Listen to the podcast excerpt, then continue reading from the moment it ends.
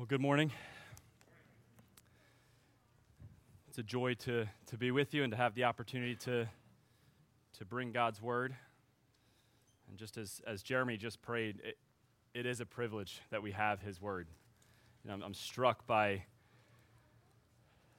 God's word, the same word that brought creation into being, the same word that even now upholds the universe.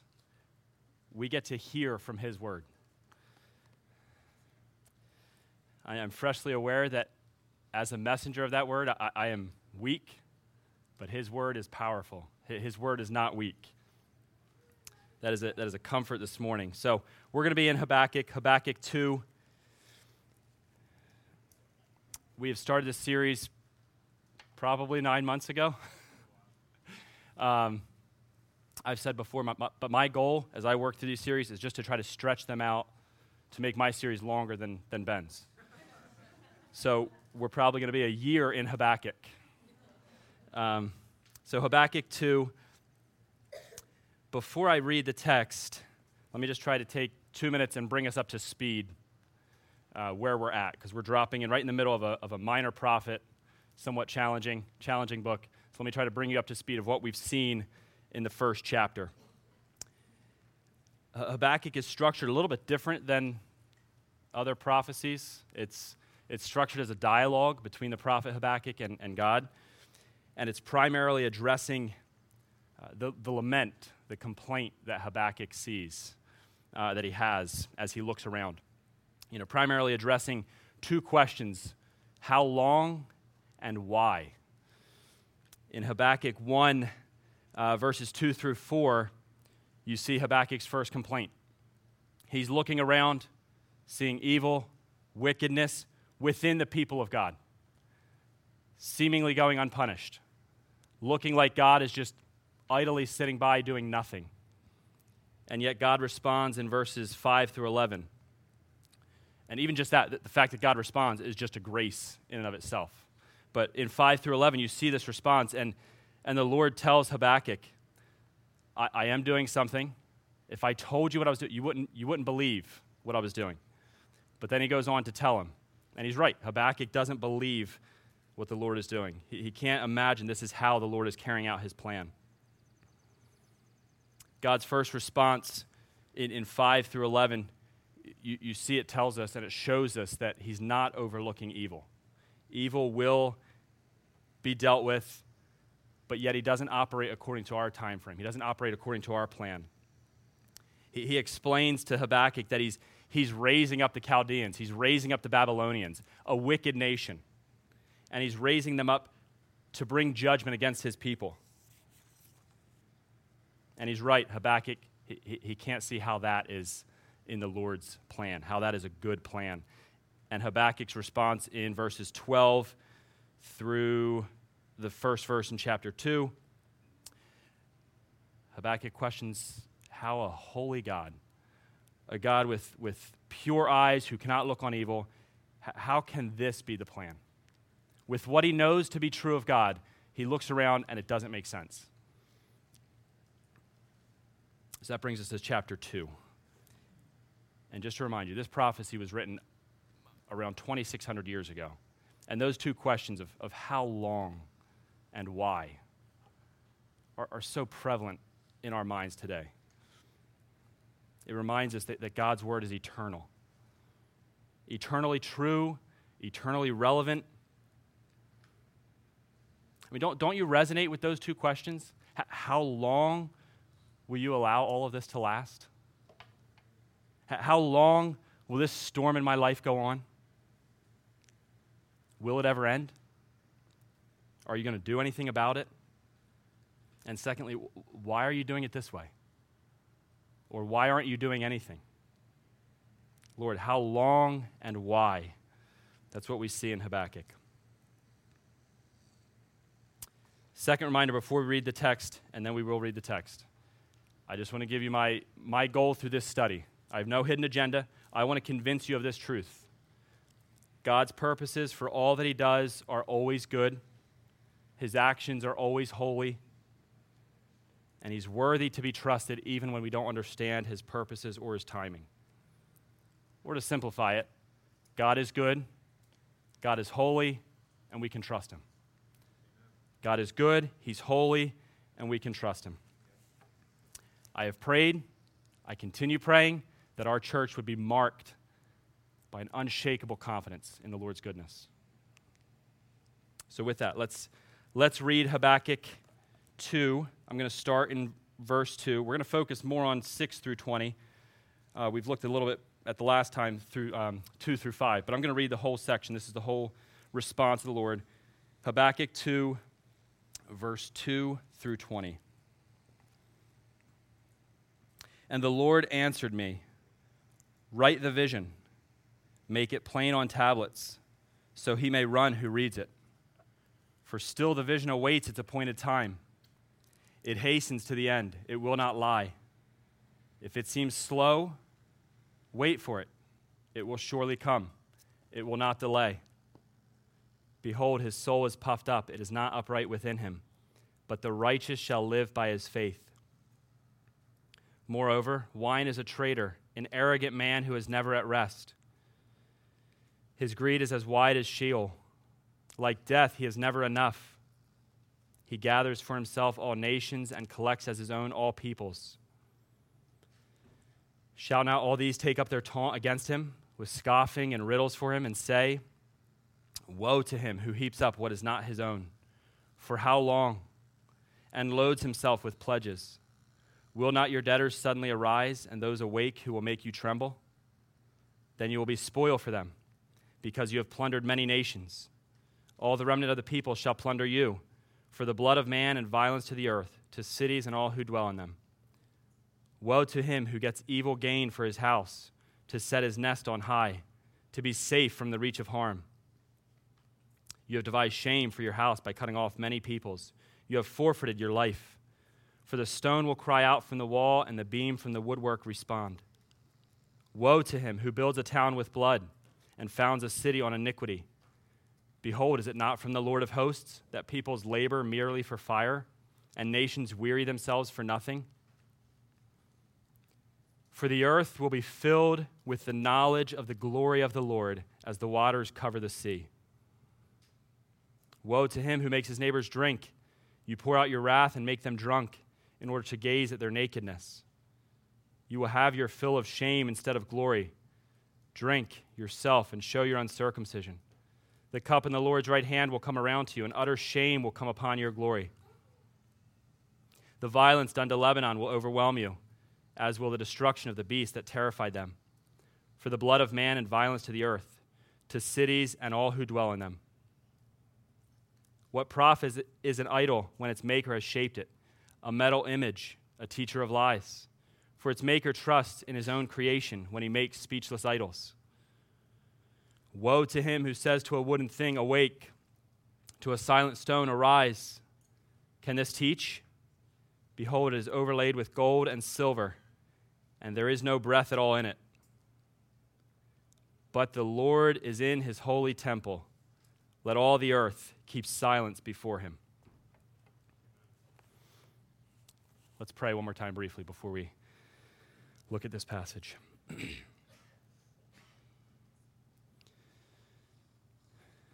Heavenly Father, we thank you, as Jeremy prayed, for your word, the truth of it, the eternal truth of your word. And Lord, I pray now that we would hear you speak clearly. Lord, I pray that I would not be an obstacle to us hearing you speak, but that I would simply be a means by which we hear from you.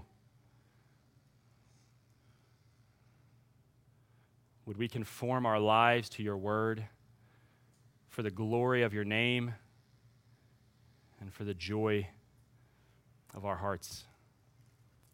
Would you use your word to shape us more into the image of your Son for your name's sake? It's in his name we pray. Amen.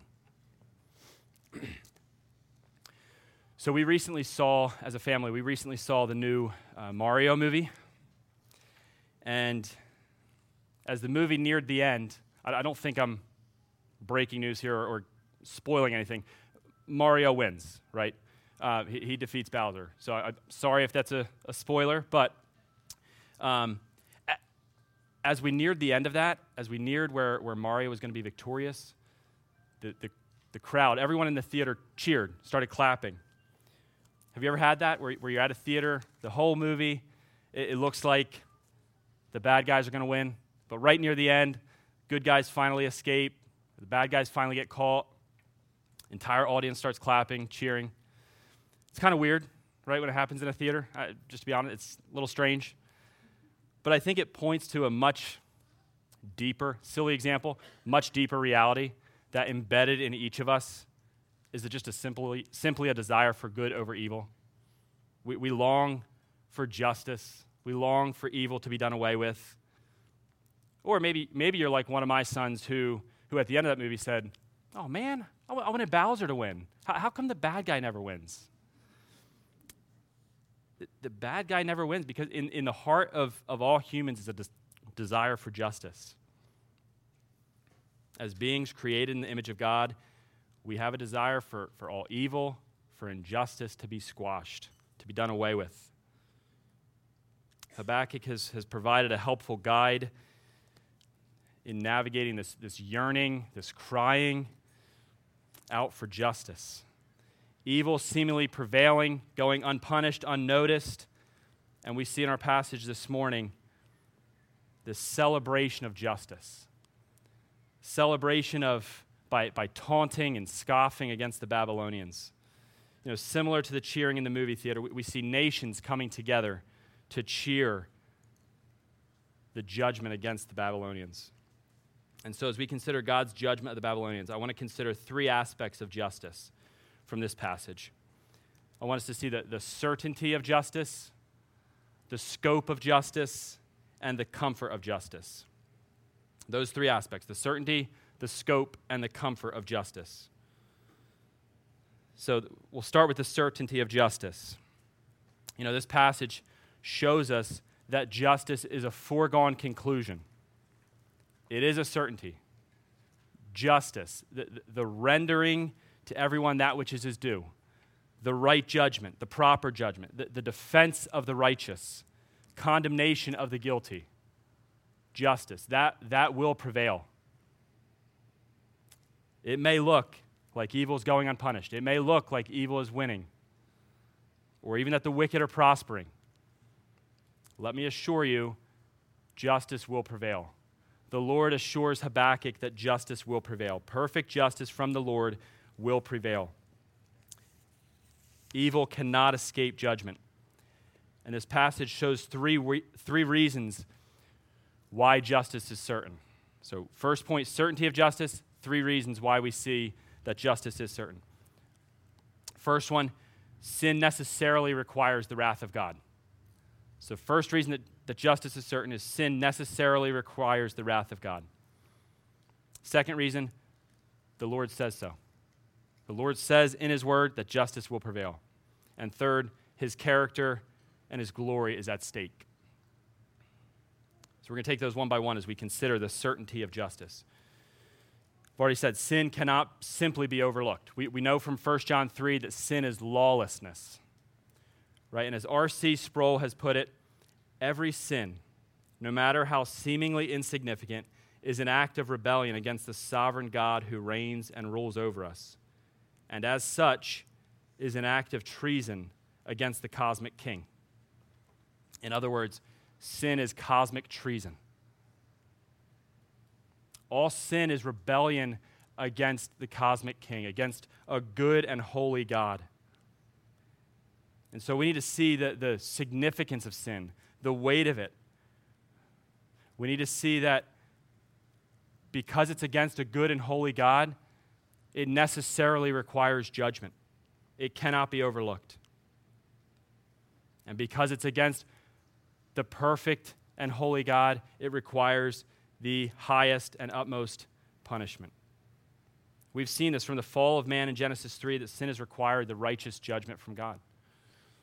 And just as pride was at the heart of Adam and Eve's sin in the garden, so too pride is at the heart of the Babylonian sin, And if we're honest, pride is at the heart of all of our sin. So as we consider the certainty of justice, I want to be clear that it's not just a Babylonian problem. This isn't just a them problem. This is an us problem. We are filled with pride. We're in the same position as the Babylonians. Right? We saw the wickedness of the Babylonian Empire outlined in chapter 1. You can go back and read that. It outlines terrible, dreadful, just wicked things as they conquered nations. But I think it's really summed up in verse 4 of chapter 2. Behold, his, or Babylonians, the Babylonian's soul is puffed up. It is not upright within him. You see, pride is at the root of their sin, as they continually do whatever they want, whenever they want, to whoever they want, for their own gain, for their own profit. You know, in the way that this chapter is structured, this pride that's at the root of their sin, and then it's outlined or unpacked a bit in these 5 woes that we see in chapter 2. And I'm just going to summarize them for you in kind of my own words here. The first one, woe to those who are greedy and dishonest. Woe to those who use exploitation. Woe to those who use violence and bloodshed. Woe to those who use debauchery and humiliation. Woe to those who practice idolatry. You know, all of those can be traced back to and are at the foundation. It's pride. All of those actions by the Babylonians, it's for their own gain, selfish gain. And the essence of these 5 woes is that just as the Babylonians have done to other nations, the same is coming for them. You will be plundered. You will be removed from your high perch of power. Your efforts in victories, in war, will simply be like kindling in a fire. Your perceived moment of glory will be turned to shame. Violence and destruction will overwhelm you, and you will be silent before an all-powerful and holy God. Or we could simply say that justice is certain to come for the Babylonians. You know, as I've already mentioned, it's not simply just a Babylonian problem. It is an us problem. It's a universal problem. And so just as justice is certain to come on the Babylonians, it is certain to come on all sinners. The wrath of God will be poured out on those who have rebelled against him, all those who have committed cosmic treason. You know, we see Babylonian was defeated in 539 BC, so we saw justice come to them. And that really just serves as a tangible reminder of the final judgment, that justice is coming on all people. All sin will be dealt with. Psalm 37 says, "But the wicked will perish. The enemies of the Lord are like the glory of the pastures. They vanish. Like smoke, they vanish away. For the Lord loves justice. He will not forsake his saints. They are preserved forever. But the children of the wicked shall be cut off." That's encouraging, because evil has an expiration date. It has a final determination date when wickedness, evil, sin will all be done away with. Justice is certain. The second reason we see that justice is certain is because the Lord says so. He says in his word that justice is coming. He says in his word that it will prevail. Look at verse 16 of chapter 2. It says, "You will have your fill of shame instead of glory. Drink yourself and show your uncircumcision. The cup in the Lord's right hand will come around to you, and utter shame will come upon your glory." You know, it looks, in Habakkuk's eyes, it looks like the Babylonians are prospering. It looks like the Lord is just sitting by silently, not doing anything about it. That will be temporary. We see it's temporary. The Babylonians had their time. I mean, you can go back through history. Every nation had its time and ultimately was defeated. You know, the praise of man that they sought, the seemingly unstoppable power, it's all turned to shame. Their glory is done away with. You know, if we bring it down to a bit more of a personal level, one thing to talk about the Babylonians, but if we bring it down to a bit more of a personal level, it may seem right now that you're getting away with sin, that you can live however you want, without punishment, with it going seemingly unnoticed. I would urge you, if you are a believer in Christ and you're in sin, repent today. Turn from the sin and find the joy in your forgiveness in Christ. If you're not a believer, if you're not trusting in Christ, living for yourself, I would urge you to do the same. Repent. Turn from your sin. I would offer a word of warning to you as well. The cup of the Lord's wrath is coming. It is certain. We don't know the day, but it is coming. The day is coming. While you're here, while you have life, while you have breath, turn from your sin. Repent and find forgiveness and deliverance from the coming judgment. Look at verse 3. We've said the day is coming. We said it's evil has an expiration date. It's temporary. Look at verse 3 of chapter 2. For still the vision awaits its appointed time. This vision being the kind of the unfolding of justice, of his coming judgment. For still the vision awaits its appointed time. It hastens to the end. It will not lie. If it seems slow, wait for it. It will surely come. It will not delay. You know, justice, it's already scheduled. It has an appointed time. And while that's good news, the difficult part of that verse comes in the second part when it says, if it seems slow, wait for it. You know, Jeremy prayed this as well. Waiting is just hard. Waiting is just difficult. Kids, waiting is hard, right? Waiting for your birthday, waiting for maybe a friend to come over. You're looking out the window. When are they going to get here? We just had this, right, Cole? Waiting for a friend to come over. Waiting is hard. Waiting for the end of school, waiting for vacation. It's constantly just waiting. You're waiting for the next thing, and it's hard. But we know it's not just hard for kids. It's hard for us, right, adults? Waiting is hard. Waiting for answers. Waiting for deliverance. Waiting for a particularly difficult season to end. Waiting for adoption. Waiting and wanting to be married. Waiting for kids. Waiting is just hard. Or maybe for adults, it is waiting for a vacation, and that is hard. That is hard too. But waiting in and of itself is just hard. It's not enjoyable. Consider Abraham. He was promised a son through whom God would fulfill his covenant promises. From the time of that promise to the time he held his son, the fulfillment of that promise, he waited 9,125 days. That's a lot of days. That's 1,300 weeks. It's 300 months. 25 years. That's a lot of waiting. It's hard. But as hard as it is, it's part of God's plan for Abraham. It's part of God's plan for us. Waiting is part of God's plan. So much of the Christian life is waiting. But let me remind you, we're not waiting simply with just wishful thinking for a coming joy or wishful thinking. No, there's a certain outcome. We're waiting with a foregone conclusion. And it's in the waiting that the Lord sanctifies us. He grows us more into the image of his Son. It's in the waiting that we are ever aware of our dependence on the Lord. It's in the waiting where our true hope is revealed. It's in the waiting where idols are exposed. It's in the waiting where sin is exposed. It's in the waiting where we demonstrate our faith. It's in the waiting where we are dependent on our brothers and sisters in the church. It's in the waiting where our love for God's word grows. It's in the waiting that we often realize our need for prayer. It's in the waiting that we realize this world does not satisfy. That comes in the waiting. It's in the waiting that our longing for his return grows.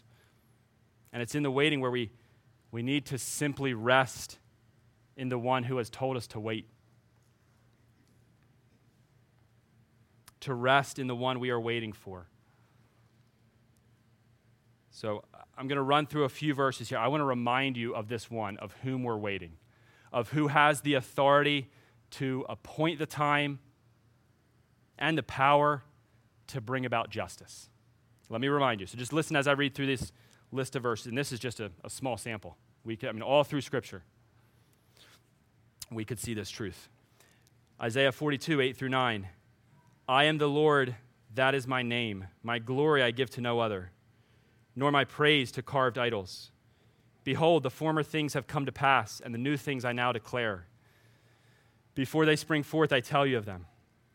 Ephesians 1:11. In him we have obtained an inheritance, having been predestined according to the purpose of him who works all things according to the counsel of his will. Daniel 2, 20 through 21. Blessed be the name of God forever and ever, to whom belong wisdom and might. He changes times and season. He removes kings and sets up kings. He gives wisdom to the wise and knowledge to those who have understanding. Psalm 33, 10 through 11. The Lord brings the counsel of the nations to nothing.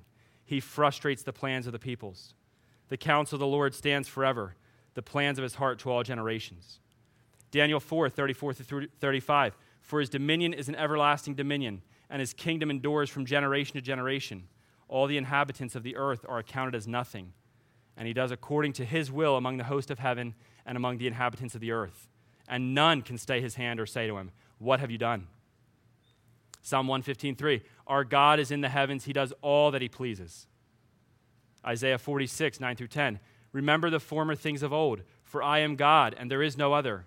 I am God, and there is none like me, declaring the end from the beginning and from ancient times, things not yet done, saying, my counsel shall stand, and I will accomplish all my purpose. Psalm 135, 5 through 6. For I know that the Lord is great and that our Lord is above all gods. Whatever the Lord pleases, he does, in heaven and on earth, in the seas and all deeps. Psalm 89, 11. The heavens are yours. The earth also is yours.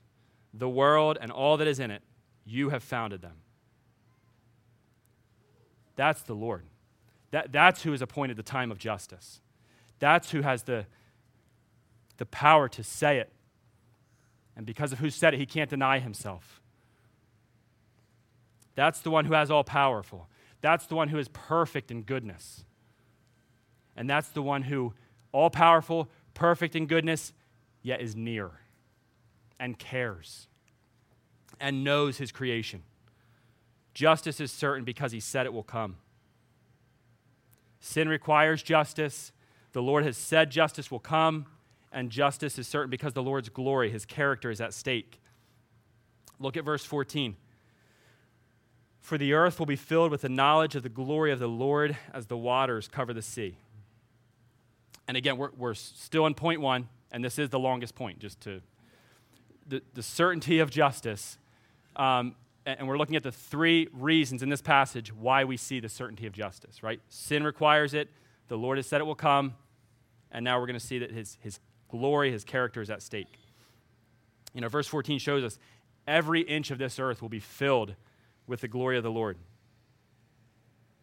Don't you long for that day? You look around like Habakkuk, how long and why, and you get this word of comfort, of assurance from the Lord. There's coming a day.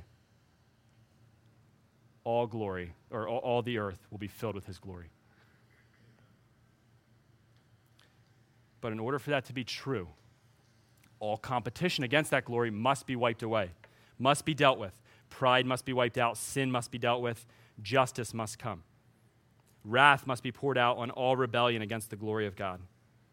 You see this contrast in verse 13, where he says, behold, is it not from the Lord of hosts that peoples labor merely for fire, and nations weary themselves for nothing? You know, the Babylonians labored, their victories, the battles, the conquering of many nations. It was for their own name, for their own glory, for their own power. But you see, that's labor merely for fire. It's not going to last. Their perceived glory will be replaced by a true and lasting glory. The fact that the glory of the Lord will fill the earth ensures that all nations, all of us who labor to make a name for ourselves, will amount to nothing. His glory will fill the earth, ensuring that all competition against that glory will be wiped away. Nothing apart from God will last. You know, David says, again in Psalm 37, "Fret not yourself because of evildoers. Be not envious of wrongdoers, for they will soon fade like grass and wither like the green herb." You know, and just as an aside, so I mentioned Psalm 37 a couple times. If you struggle with looking around, seeing evil seemingly go unnoticed, unpunished, running rampant, seeing the wicked prosper, I would encourage you. I think you'll be encouraged. I trust you would be encouraged by just spending time in Psalm 37. Read it, study it, meditate on it. It speaks so much about waiting on the Lord, his certain defeat of the wicked, and the certain victory of the righteous, the fact that he will preserve his people. So just as an aside, Psalm 37, I would encourage you. So not only is his glory at stake, as we've seen, but is also his name, his character. We're going to jump back to chapter 1. If you look back at chapter 1 and verse 12 and 13, in Habakkuk's second complaint, right? So this is following the Lord's response that he's going to raise up the Babylonians to bring judgment against his own people. Habakkuk's response to that is, "Are you not from everlasting, O Lord my God, my Holy One? You who are of purer eyes than to see evil and cannot look at wrong." Habakkuk has right doctrine. He has right theology, but he can't square that with what he sees around him. He knows the Lord is from everlasting. He knows the Lord is holy. He knows the Lord cannot look at evil and let it pass by. And in his questioning, there is this confidence, there is this faith that because he's holy and pure, he will bring forth justice against all evil. You know, the Lord's character will not allow him to do otherwise. He must act according to who he is. He must act in holiness. He must act in perfect justice. He must act in purity. The psalmist says in Psalm 89, "Righteousness and justice are the foundation of your throne. Steadfast love and faithfulness go before you." You see his character, who he is, his attributes are the foundation of his justice. They're the foundation of his throne. They're the foundation of his rule. Over and over again throughout Scripture, you see the Lord acting in accord with his name and with his character and for his name's sake. Over and over, I mean, you could pick out any number of examples. Pharaoh comes to mind, right? He says, I've raised you up for this purpose, for my name's sake, that my glory, my power might be known. One of the other clear spots where he talks about this, Isaiah 48, 9 through 11, says, "For my name's sake, I defer my anger. For the sake of my praise, I restrain it for you, that I may not cut you off. Behold, I have refined you, but not as silver. I have tried you in the furnace of affliction. For my own sake I do it. For how should my name be profaned? My glory I will not give to another." You know, the Lord judges and the Lord saves for the sake of his name and the praise of his glory. He judges and he saves. You see that in this verse. You see that in Habakkuk. Both judgment and saving come for the sake of his name, for the praise of his glory. And that is good news, brothers and sisters, that he acts for his name's sake. It's not dependent on us. And because he acts for his name's sake, because he acts for his glory, justice will be certain. So we've considered the certainty of justice. Now let's consider the scope of justice. How widespread is the justice of God? We've already touched on this a couple times, so that's why this point will be a bit more brief. The immediate context of our passage highlights the coming judgment on the Babylonians specifically. But they serve as just a pointer to while that was real, judgment happened, judgment came, 539 BC, that's just a pointer to a greater and wider manifestation of the Lord's judgment, of his justice. Look again at verse 14. "For the earth will be filled with the knowledge of the glory of the Lord." You know, we really could have just taken this one verse And from that verse, you see the certainty of justice, you see the scope of justice, and you see the comfort of justice in verse 14. Because justice, God's justice, will extend as far as sin extends. And we've already seen sin is a universal problem. So his justice will be seen not just against the Babylonians, but on a universal scale. All people, everywhere, including us, have rebelled against this glory. All people everywhere, including us, are deserving of God's wrath. It is not simply the Babylonians who will acknowledge this glory. It is all of creation. It's similar to Paul's words in Philippians 2. Therefore, God has highly exalted him and bestowed on him the name that is above every name, so that at the name of Jesus, every knee should bow in heaven and on earth and under the earth, and every tongue confess that Jesus Christ is Lord, to the glory of God the Father. Every knee will bow, every tongue will confess that Jesus is Lord. His glory will cover the earth. Kids, I got another question for you. Is there, and it's going to sound like a trick question, not a trick question. Is there any part of the ocean that is not wet? Any part of the ocean not covered with water? No, right? Not a trick question. All of the ocean is wet, right? And that's the illustration we have. As the waters cover the sea, so too God's glory will fill and cover the earth. That provides hope, right? Puts wind in your sails, gives endurance. And so as we've seen that justice is certain, we've seen it's universal. The farthest corner, the most desolate jungle, most isolated island will be filled with the knowledge of the glory of the Lord. Brothers and sisters, you can take hold of that. It is certain. You can set down the anchor of your hope in that truth. The glory of the Lord will fill the entire cosmos.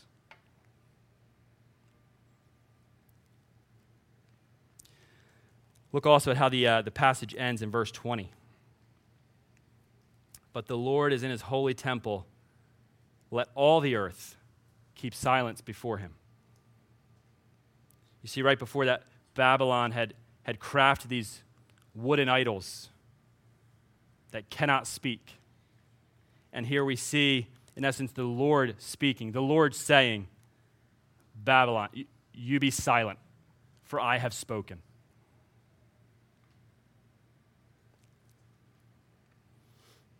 You see, justice is coming. And as we've seen throughout this chapter, it continually moves from this picture of Babylon to the universal scale, to all of earth.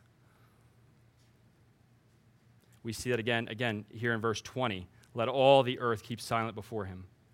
All the earth will be silent. You remember Isaiah's vision in Isaiah 6? Isaiah comes before and gets this vision of the Lord in his temple, in his holy temple. He gets a vision of the holiness of God. What's his response? He's undone. Woe is me. I am of unclean lips. You see, at the sight of the holiness of God, the glory of God, he's silent. He immediately recognizes his sinfulness. Similar to the example of Job in chapter 40. After the Lord responds to Job, Job says, Behold, I am of small account. What shall I answer you? I lay my hand on my mouth. He's silent before the Almighty God. That is the right and necessary response before a holy God. Silence. And that day is coming. All the earth will be silent before the Lord. His glory will fill the earth.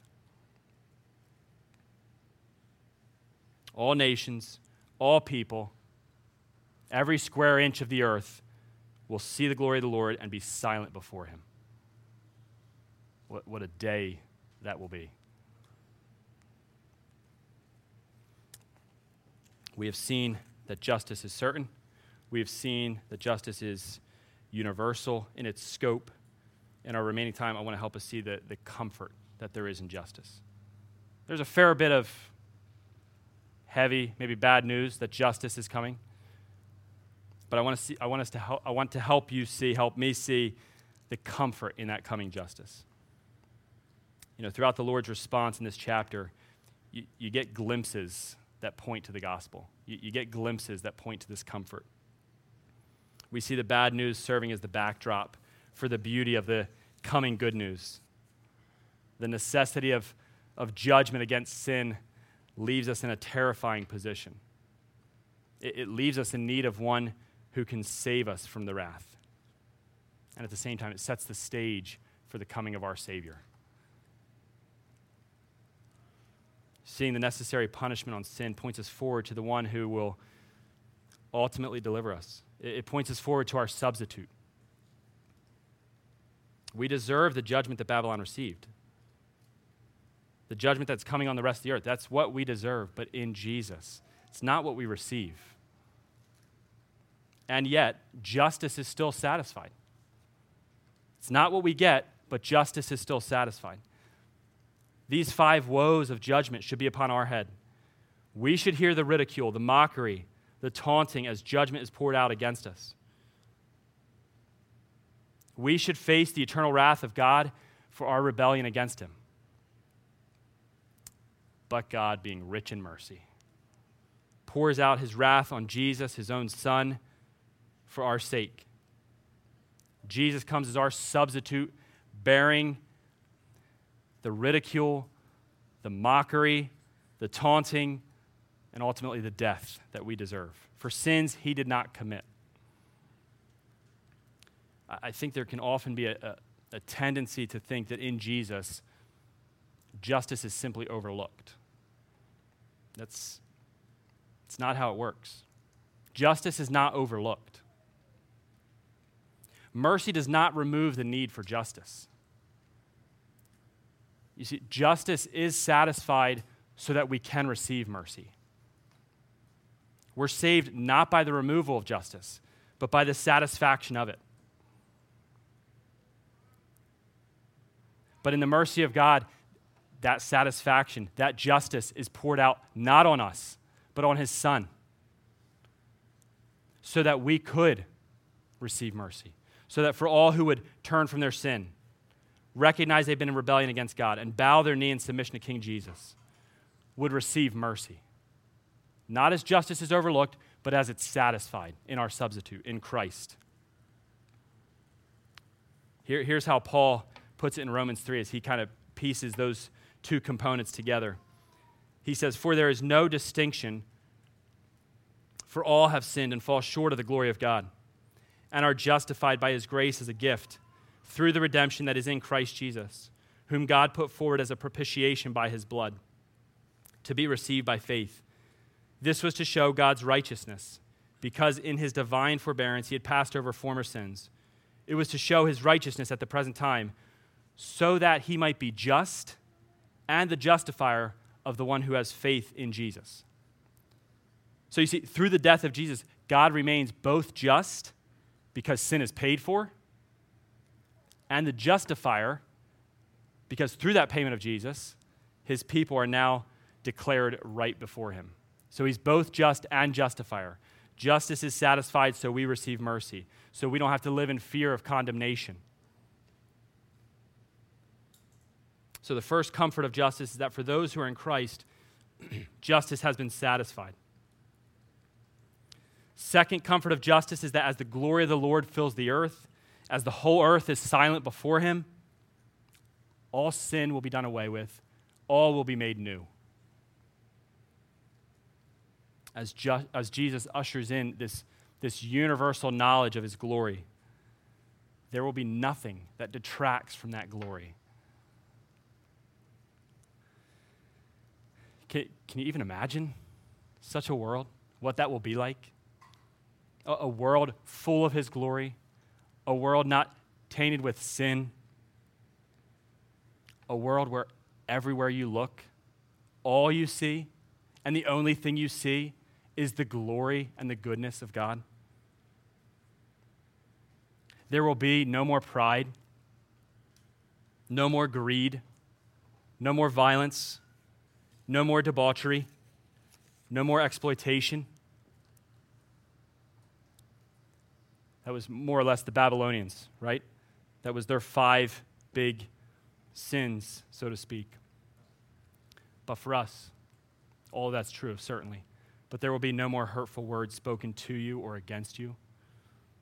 There will be no more gossip, no more broken families or relationships, no more sickness, no more disease, no more failing organs, no more aches and pains, no more tears, no more death, no more stress, no more fear, no more anxiety, no more racism, no more financial struggle, no more wars, no more shootings, no more political unrest, no more riots, no more tornadoes or earthquakes, no more abuse, no more selfishness, no more lying, no more disappointment. Everywhere we look, we will see the beauty of the Lord. We will see his glory everywhere. Why? Why is that true? Because justice is certain. Justice is universal. And so as we get small glimpses of the joy or justice, even in a movie theater, right? You see the cry of the human heart for justice. There's coming a day when we have real reason for celebration over the justice that's coming. So let me close with John's vision of this rejoicing of God's people at the sight of justice from Revelation 19.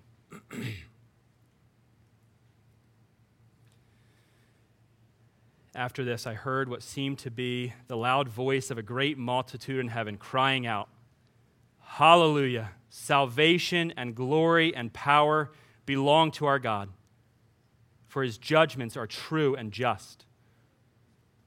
For he has judged the great prostitute who corrupted the earth with her immorality and has avenged on her the blood of his servants." Once more they cried out, "Hallelujah! The smoke from her goes up forever and ever." Brothers and sisters, wait with confidence as this day is coming. Hold fast to the hope that we have in our Savior, Jesus Christ. Let me pray for us.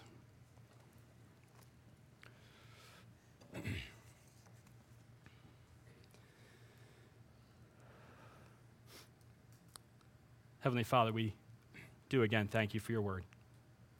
We thank you for the truth that's found in the coming of your justice. Thank you for the hope that we have in the coming of your justice.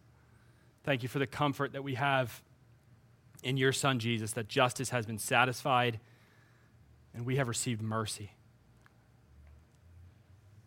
Lord, would we hold fast to that hope that we have in Christ for your name's sake and for our joy. In Jesus' name I pray. Amen. We